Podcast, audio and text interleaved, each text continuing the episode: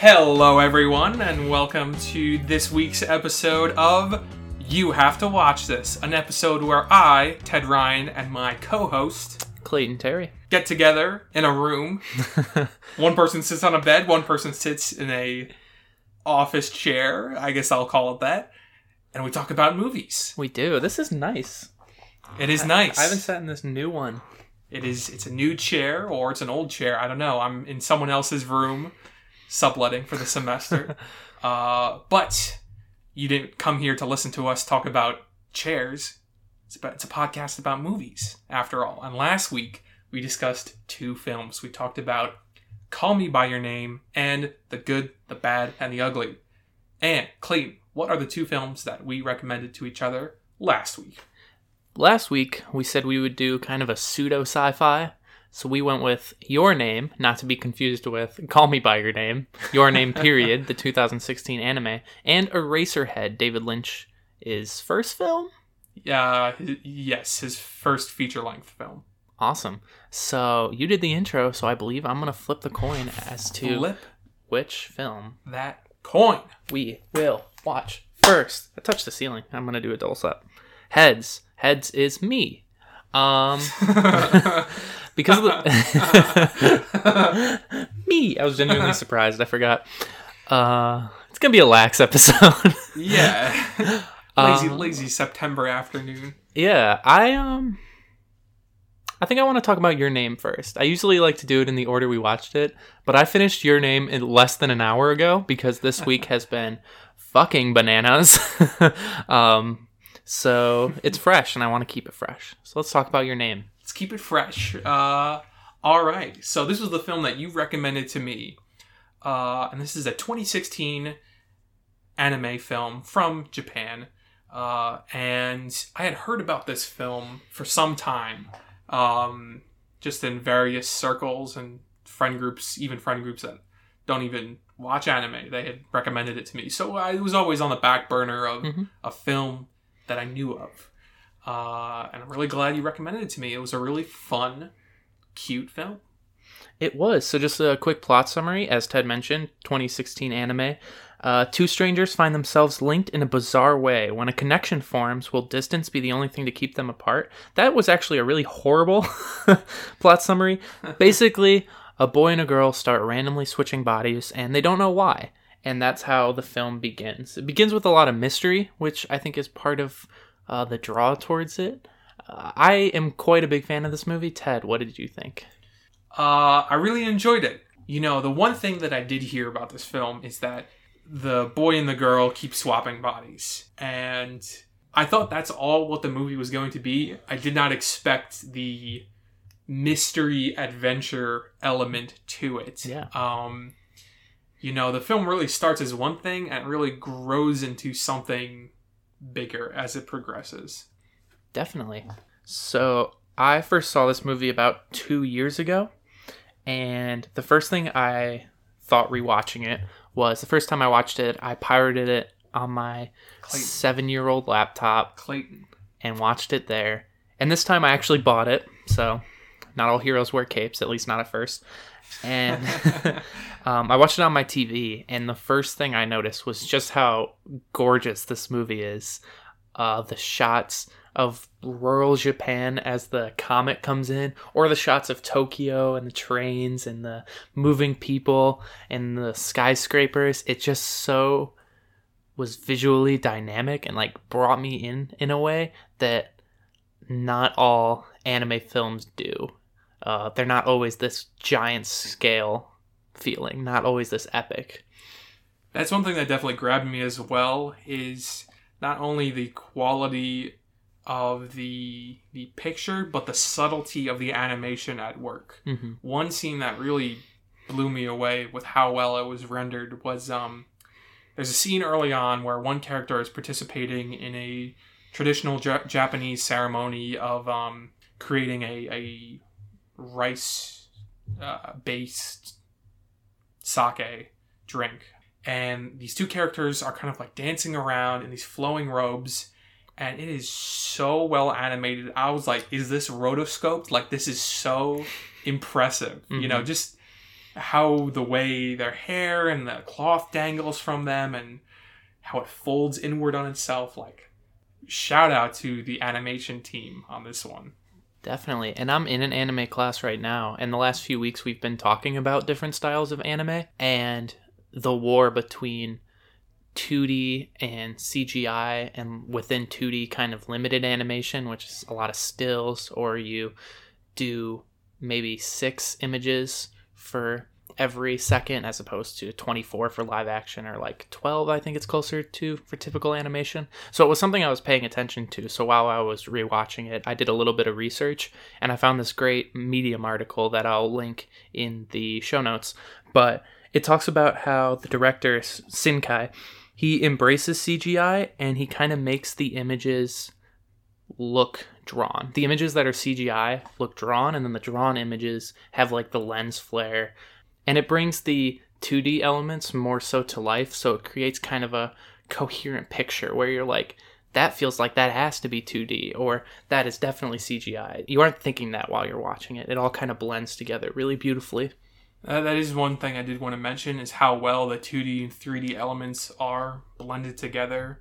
Often when there's typically like mechanical objects or kind of like cityscapes are usually rendered in 3D in most anime products that I've seen and it always feels like oh here the characters drawn on top of the 3D render Yeah. but it there was a lot of like great ways to blend the two together uh, one that sticks out in my mind is there's a shot where one character is standing atop a mountain and there are clouds rolling over the mountain and you could tell that the clouds were hand drawn on top of you know the 3d model and it was just like real very beautifully done and very skillfully done i was constantly impressed by the the style of the film and it didn't really win me over at first but the longer i spent with it the more i appreciated it Definitely, yeah. I think visually, that's probably the strongest element of this film for me. How did you feel about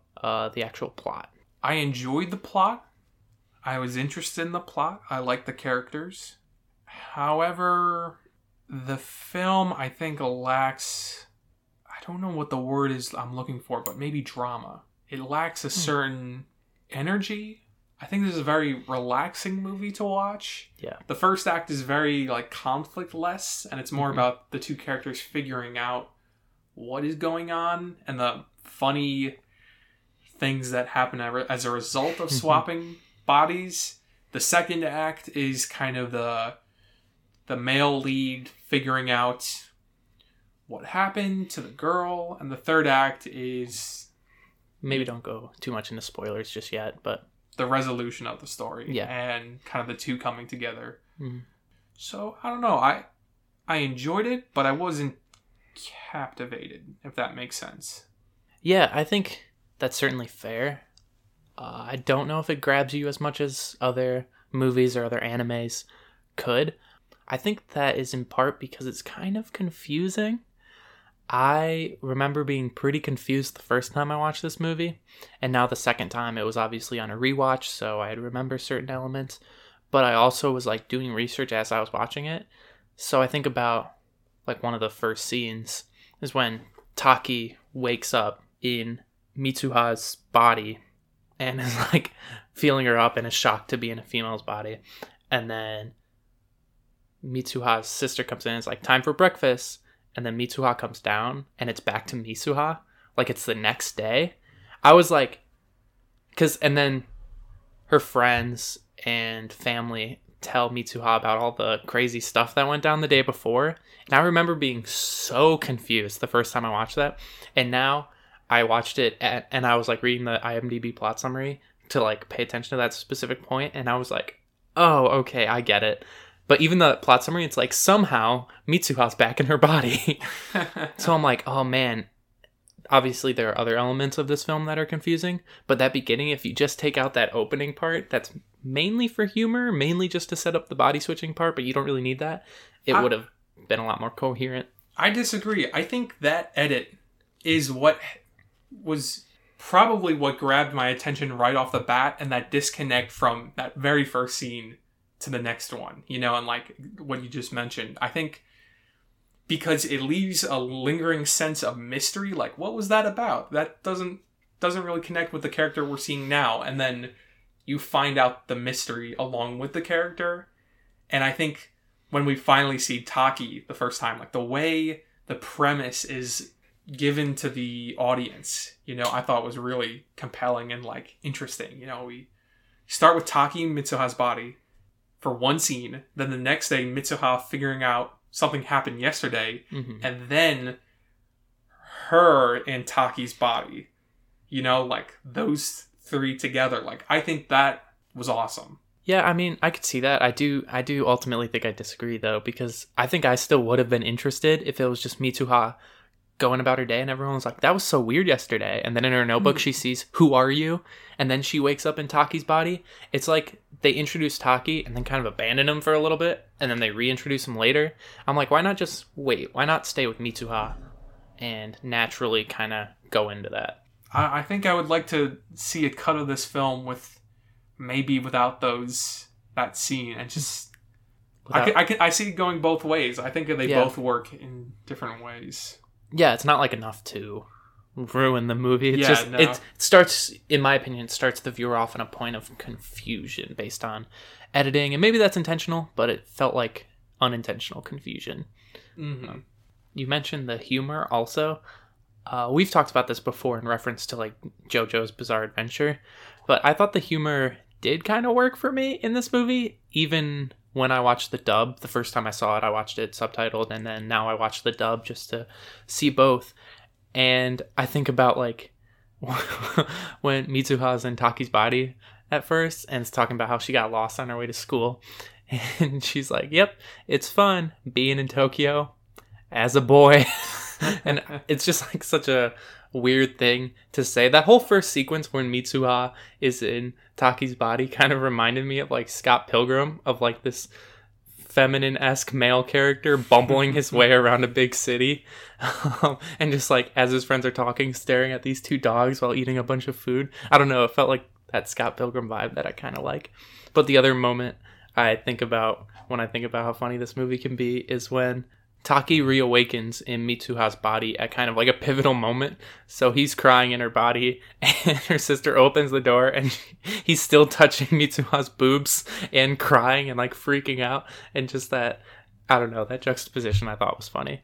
There, yeah, I um, I, I I think a lot of the humor worked for me as well, uh, and I think that definitely is helped by there's a really great supporting cast of friends Yeah. um, for both of the protagonists, and um, I loved uh, Mitsuha's friends, like those two. Yeah, they were I, fun. I don't remember their names, but um, they were great, and I, there was a lot of fun dialogue and dynamics happening, and it was always fun seeing the relationships between the person and their actual body compared to the wrong person in the body. You know, like Mm-hmm. how they interact with them and how it changes over time, and Yeah. Really fun. And the aspects that the people around them like and dislike about this new person. yes, yeah, you know, like when Taki is in Mitsuha's body, uh, she's way more athletic and rougher and kind of a not a scoundrel, but a, a rascal, you Yeah. know, and you know, certain people like that more about her and back and forth. And you know, Taki's feminine side coming through. Yeah, definitely. Are there any other aspects about the movie generally that you want to talk about before we move into more spoilers? the main thrust of the film is really the two main characters' relationship towards each other and how they help each other out when they're in their own bodies, and when that ends, um, how they continue to try and help each other, um, and how that grows into a romance. What did you think of the romance? I like it because I like the two characters, but I also don't know if there's enough there to have a relationship start. I wonder if like me switching bodies with someone would be enough to like fall for them.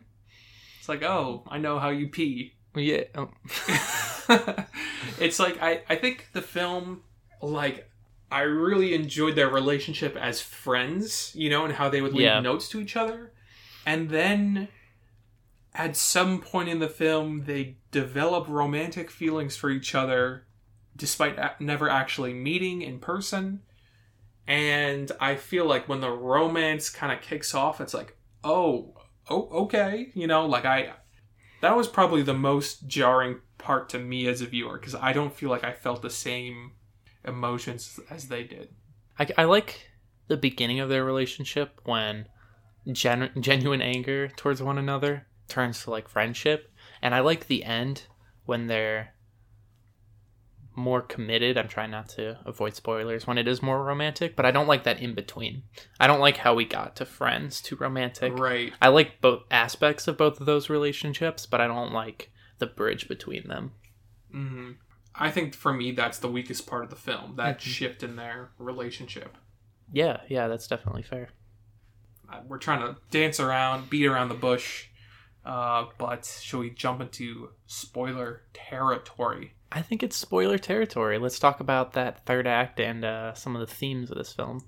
The big reveal at the maybe hour mark of the film is that uh, they suddenly stop swapping bodies uh, and they begin to forget aspects of each other when you know through the notes they leave and their their name their the memory begins to fade as if it never happened at all but there are lingering elements of you know proof that this actually happened. And suddenly taki finds out that the town uh, Itomori that mitsuha lives in was wiped out by a comet meteor strike three years ago, and he has to discover a way to try and reestablish his connection to her and save the town and his loved ones in that town. Yeah, exactly. I think this movie there is kind of that lull in the middle. I definitely picked up on that, but once he kind of comes to that revelation and we get to that point, uh, I'm kind of back and, and engaged, and I like the sequence of Taki and then eventually Mitsuha trying to convince the town of this incoming comet while it's like visually in the background uh, and all the dimensions of time that they're playing with. Uh, I really wasn't expecting that time travel would kind of be a part of this movie too, and I think that's really interesting. I've only seen maybe two body switching movies, Freaky Friday being the other one. I've been avoiding making a joke about Freaky Friday this entire time. That's all I've been thinking about. There was the one Letterboxd review for it where it was like that Chinese restaurant sequence was the scariest thing I've seen since Jamie Lee Curtis and Lindsay Lohan switched bodies. Because that was also in a Chinese restaurant, I guess. Uh, I think they switched bodies because of like a fortune cookie. There, an ancient Chinese curse is put on them because they forget to tip. Uh, movies just couldn't help but be racist back then. yeah, it was 2003. Can you Can you blame them? can you blame them? uh, good lord. Yeah, I I do think it still keeps my interest through that part. Yeah, I think um that reveal kind of like you know switches the gears of the movie and it becomes much more of a like it was kind of a mystery in a fun way before and then it becomes kind of way more serious and I think the added weight of this incoming disaster kind of added a new light to their relationship that I did appreciate and like I think it made them value their connection even more Definitely. especially in, in that he's trying to prevent said disaster from happening. And we talked about in the non spoiler section uh, about their romantic relationship, but her falling down and then opening up her hand, and Taki didn't write his name, but he wrote "I love you," and then them forgetting each other and eventually bumping into each other again in Tokyo. That all resonated with me, and the themes of memory and is memory the one thread we have to the people we love and kind of that longing. It resonated with me the first time and the second time, and I don't know if I can articulate it super well, but it brings this movie above just being a body switching movie. You know what I mean? It Mhm. Brings it into a new echelon with those themes. It uses the body swapping thing to start something, but it's not a body swapping movie. Yeah. And kind of building off that, I really appreciated that they never really try to explain it. No. Um, the closest that happens is that the grandma suggest of Mitsuha suggests that she had similar experiences when she was young, but that's not really a big thing. It's just a small conversation, and I'm glad like we never got that scene where it's like, I'm not Mitsuha. Like they kind of like go along with it, hmm and they don't try to explain it to anyone. Yeah. And I think a lot of great movies do that. They don't bother with the explanation. Like Groundhog Day comes to mind, where it's like, that just happens to him, and then. Well, Wow. not not so much an explanation in like how is this actually happening in the universe, but like them explaining it to their peers, Oh, I see what you mean. like that type of dialogue. Yeah.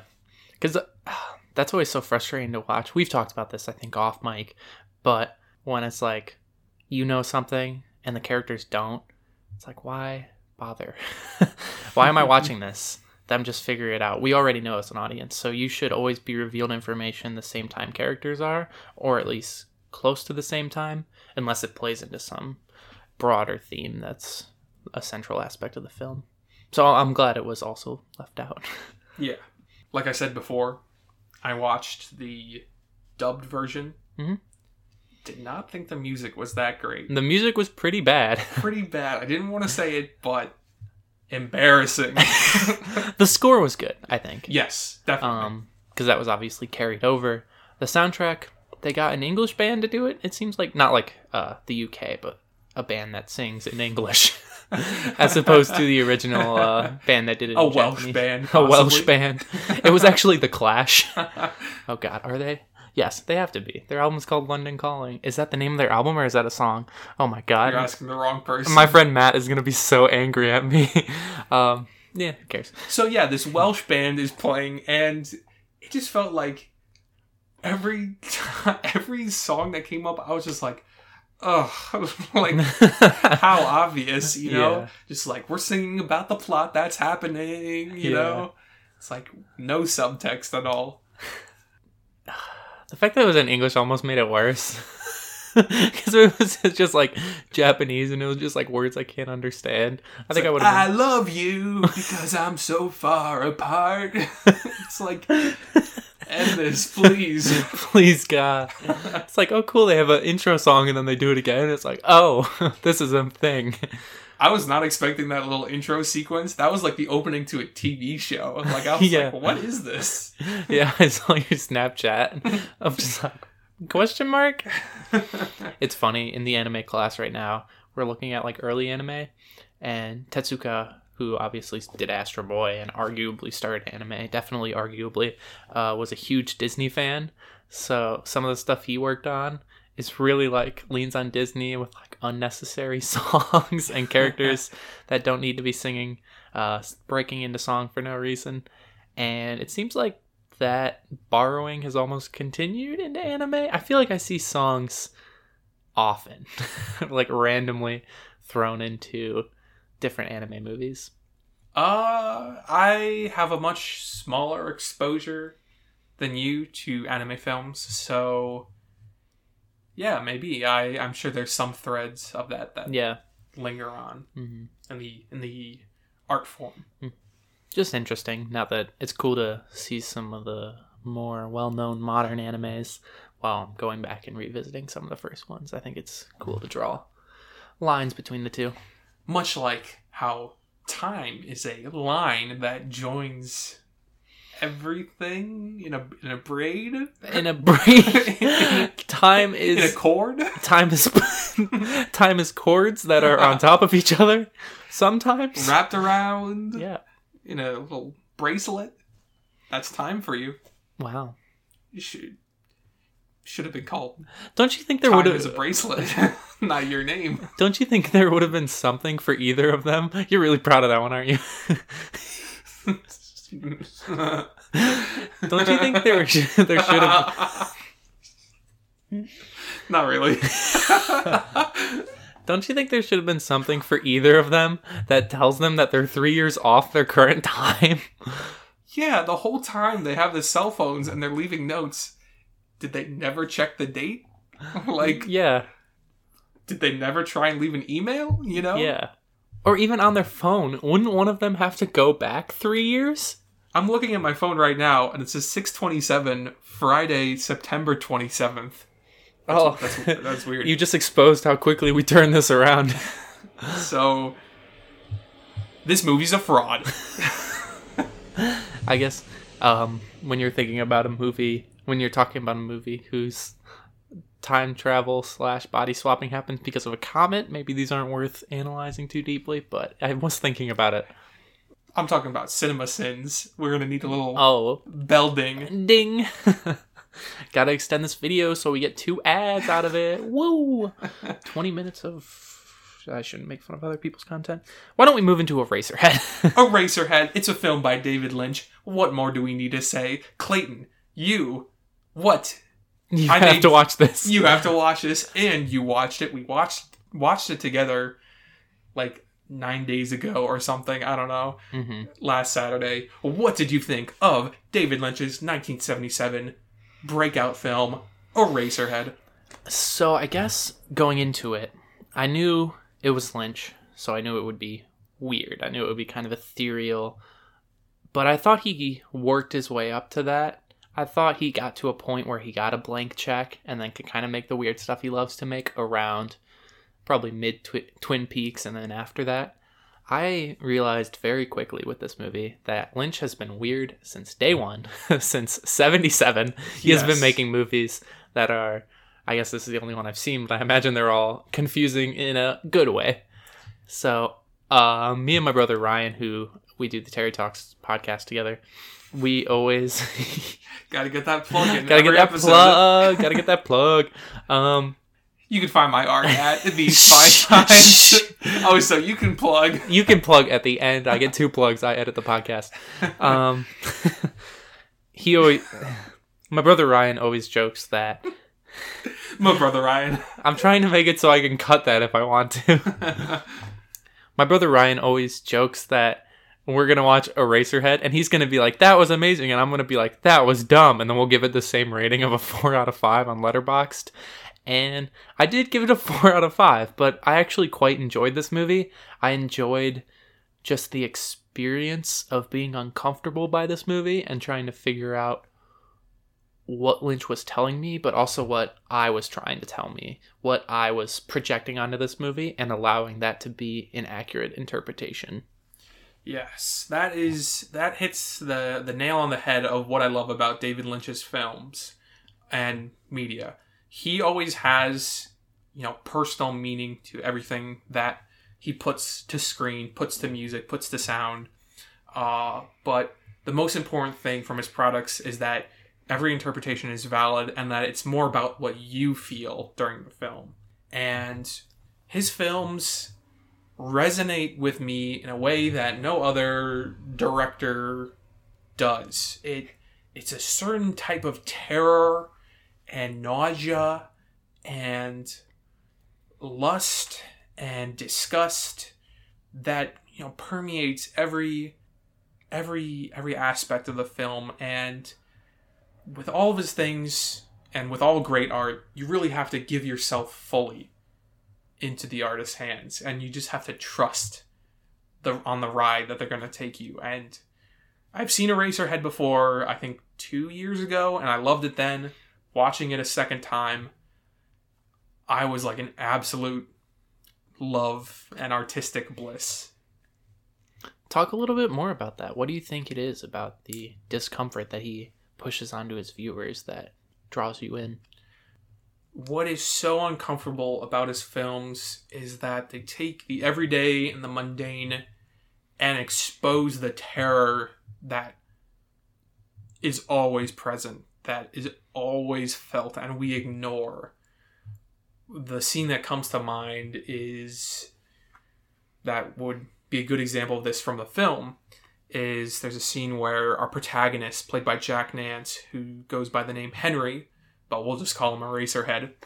Uh, he goes to his girlfriend's house for dinner, uh, her family's house, and it's uh, you know, it's this image of you know American suburban or urban living. You know, a nice a nuclear family having dinner together, but it is this terrifying, uncomfortable, awkward exchange where it feels like every character is not really responding to the other person like they respond, but it's like they're on different worlds. You know, everyone's in their own headspace.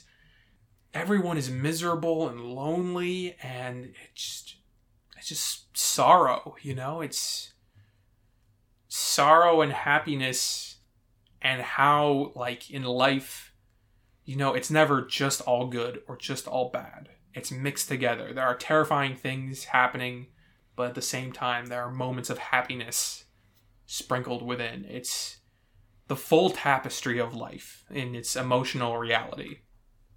See, I would disagree because I don't think there is any happiness in this movie. I think what he's doing, and again, it's David Lynch, so every interpretation is correct and incorrect. Um, no, just correct. I think he's taking what's inside out and what's outside in. So, this nuclear family, the process of having a child and raising that child, in culture, these are exclusively portrayed as positive things, basically. And there's nothing positive for Henry when he's going to visit his girlfriend's family. There's nothing positive about raising that child. It's exclusively the sorrow and fears that we feel inside, and it forces us to look at them for an hour and 28 minutes or however long this movie is.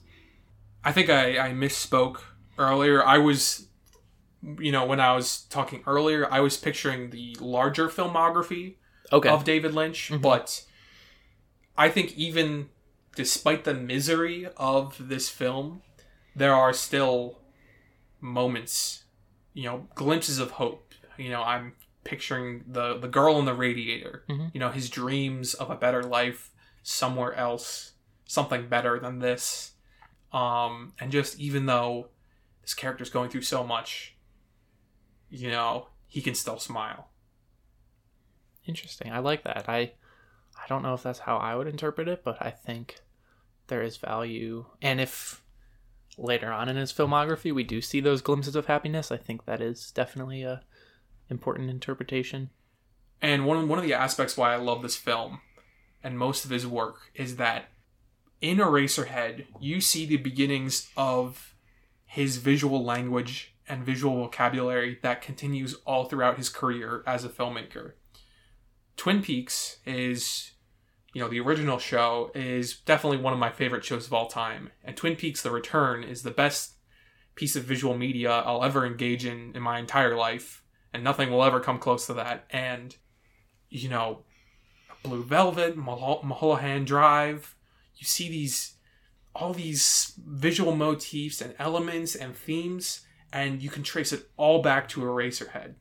You know, electricity and the fear of the industrialized world, the loneliness and the desolation of modern life, the American society, labor, the relationships of people within those societies, you know, it's it really it's it's so breathtaking to feel like you can see all these themes traced back to his first film and he nails them all Mhm. like and he only continues to expand upon them moving forward Definitely. Um real quick want to say we're probably not going to do a spoiler section because you can know everything that happens in this movie and still get the same amount of value out of it in my opinion. Um so that said, I kind of want to hone in on one of those themes that you're talking about and that's the theme of sex and fatherhood.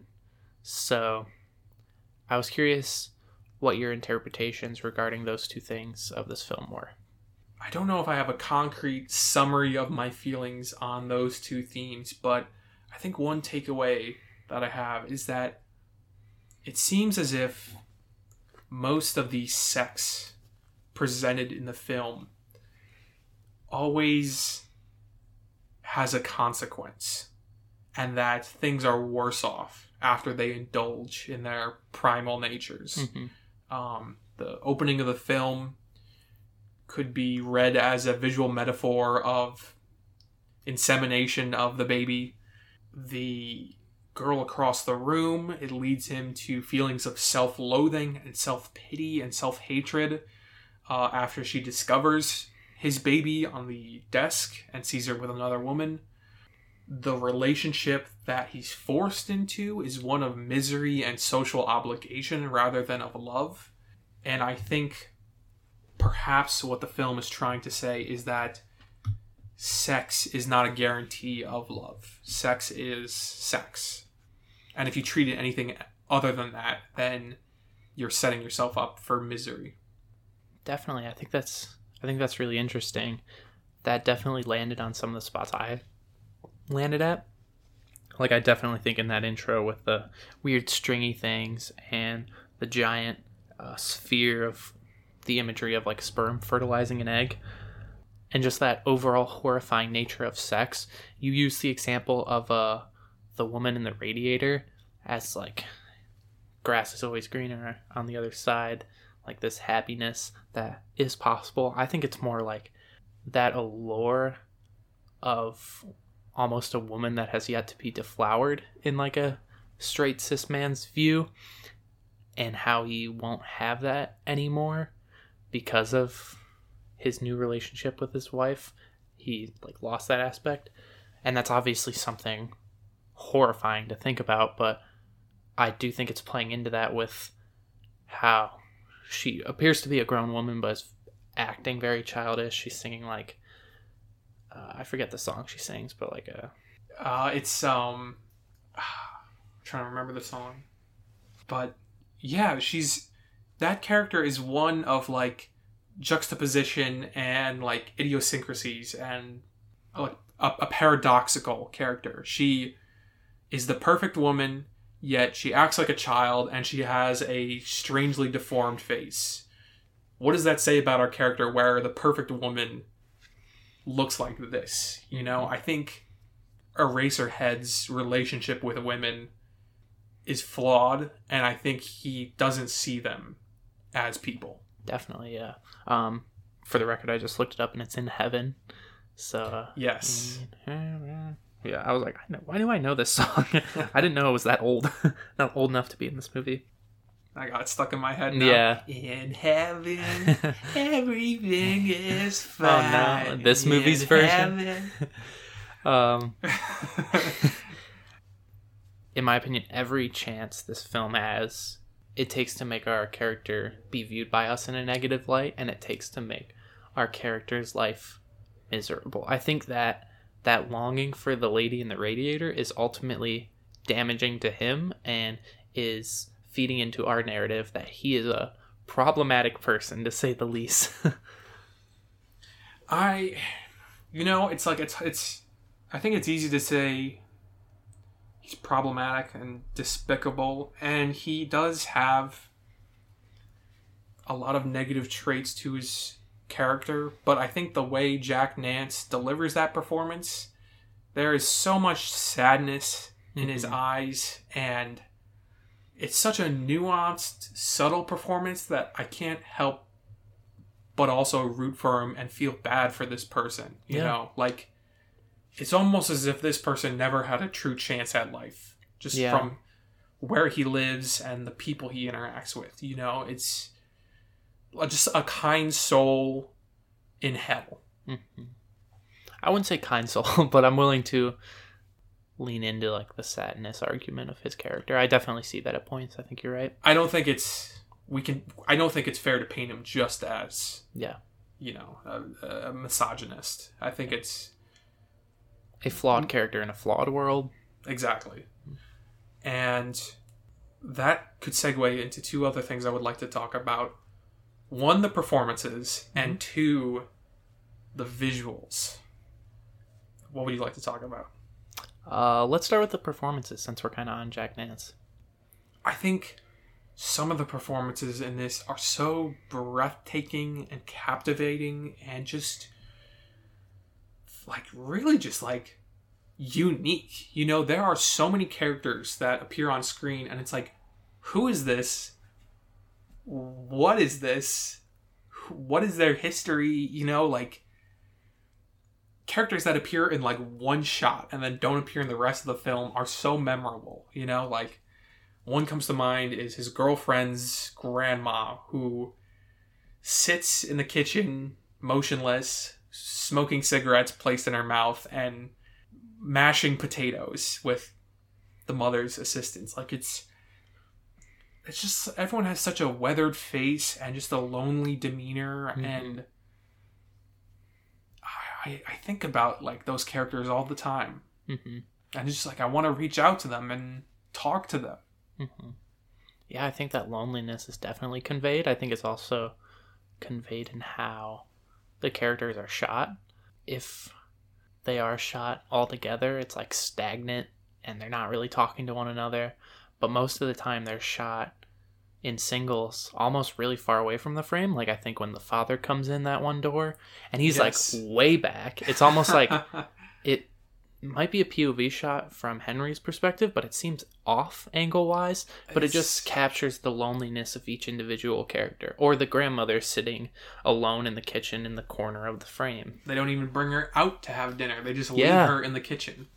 Yeah, you're right. It's this loneliness perpetuated by the society they're living in.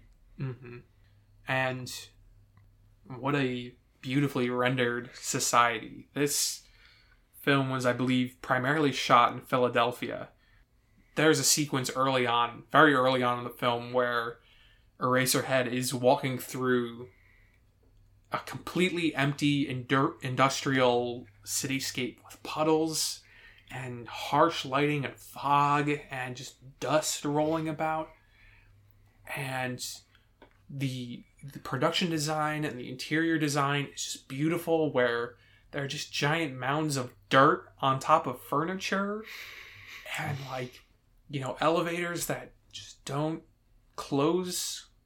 It's a feast for the eyes and just ah, it could just make me cry just thinking about it. It's so wonderful Interesting. I definitely wouldn't use those adjectives, but I do find all that imagery compelling. It's almost like both of these movies that we've watched are really visually engaging, but in like the exact opposite ways, which is kind of interesting. Yeah, well, you know, your name is very uh, a beautiful film, and it's what traditional beauty, I guess, in terms of like Don't patronize me.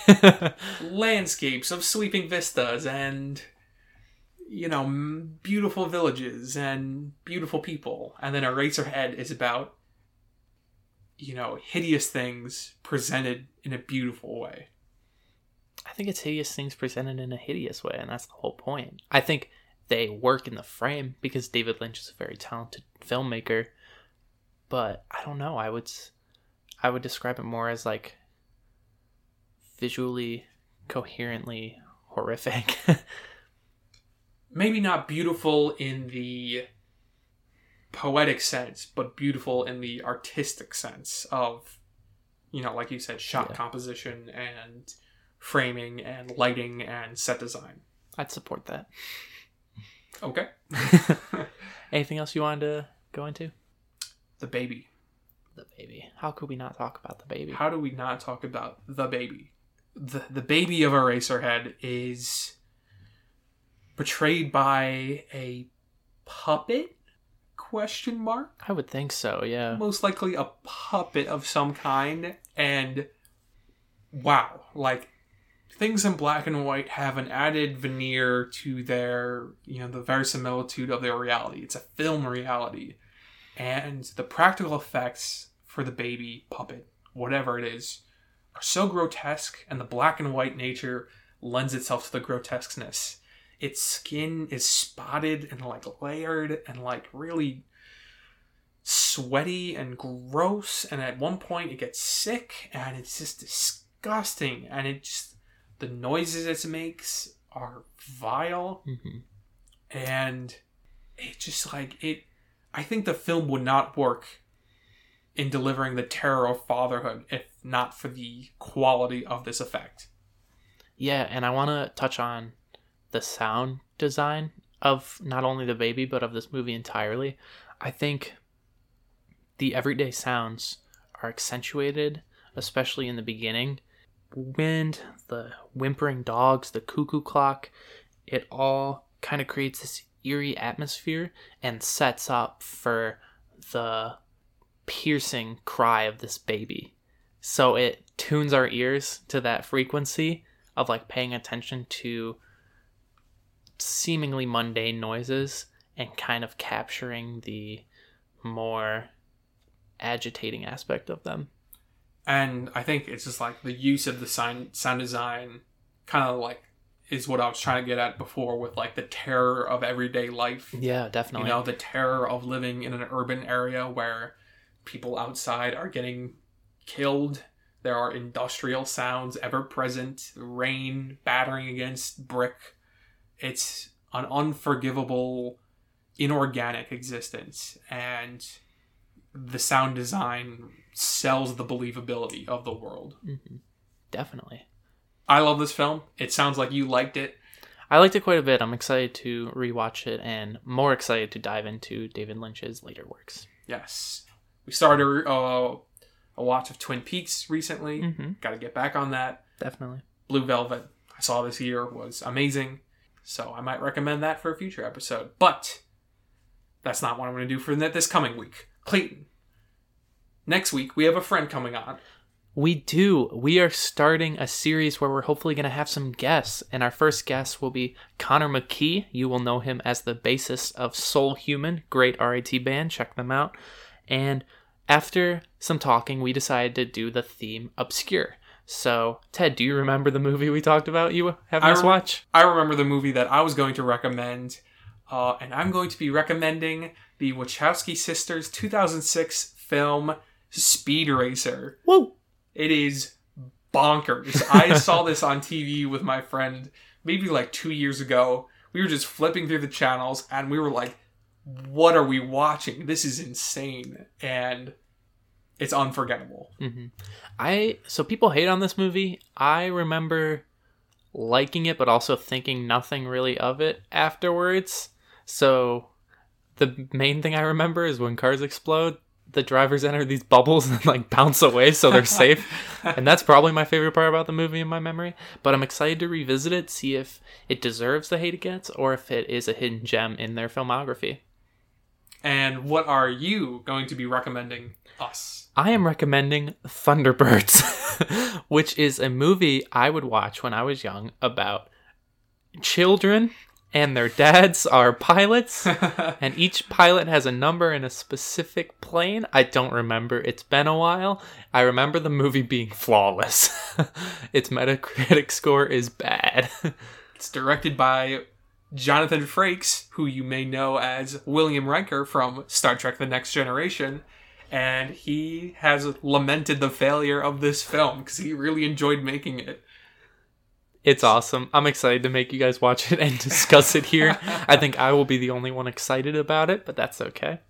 And Connor is having us watch Grandmother's Gold, which I think he described as like a fun adventure movie. It's only on YouTube, but uh, we're excited to dive into that with him. Yeah, I uh, really have no idea what to expect from these films, so I'm eager to see what comes of it. I'm excited, so stay tuned. Ted, anything you would like to promote? Uh, yes, I have a Twitter, Facebook, and Instagram page called At These Fine Times, where you can find my artwork, schoolwork, my comic called The Smell of Home that I've been working on for the past couple months, and other stuff I do. Yeah. I've promoted it every episode this far. I'm running out of things to say about it. Likewise, I have two other podcasts Terry Talks Podcast, Stories Worth Sharing. Uh, if you're bored, check them out. I'm tired of promoting them as well. uh, cool. So we'll see you next week with Connor. Bye. In heaven. Bye.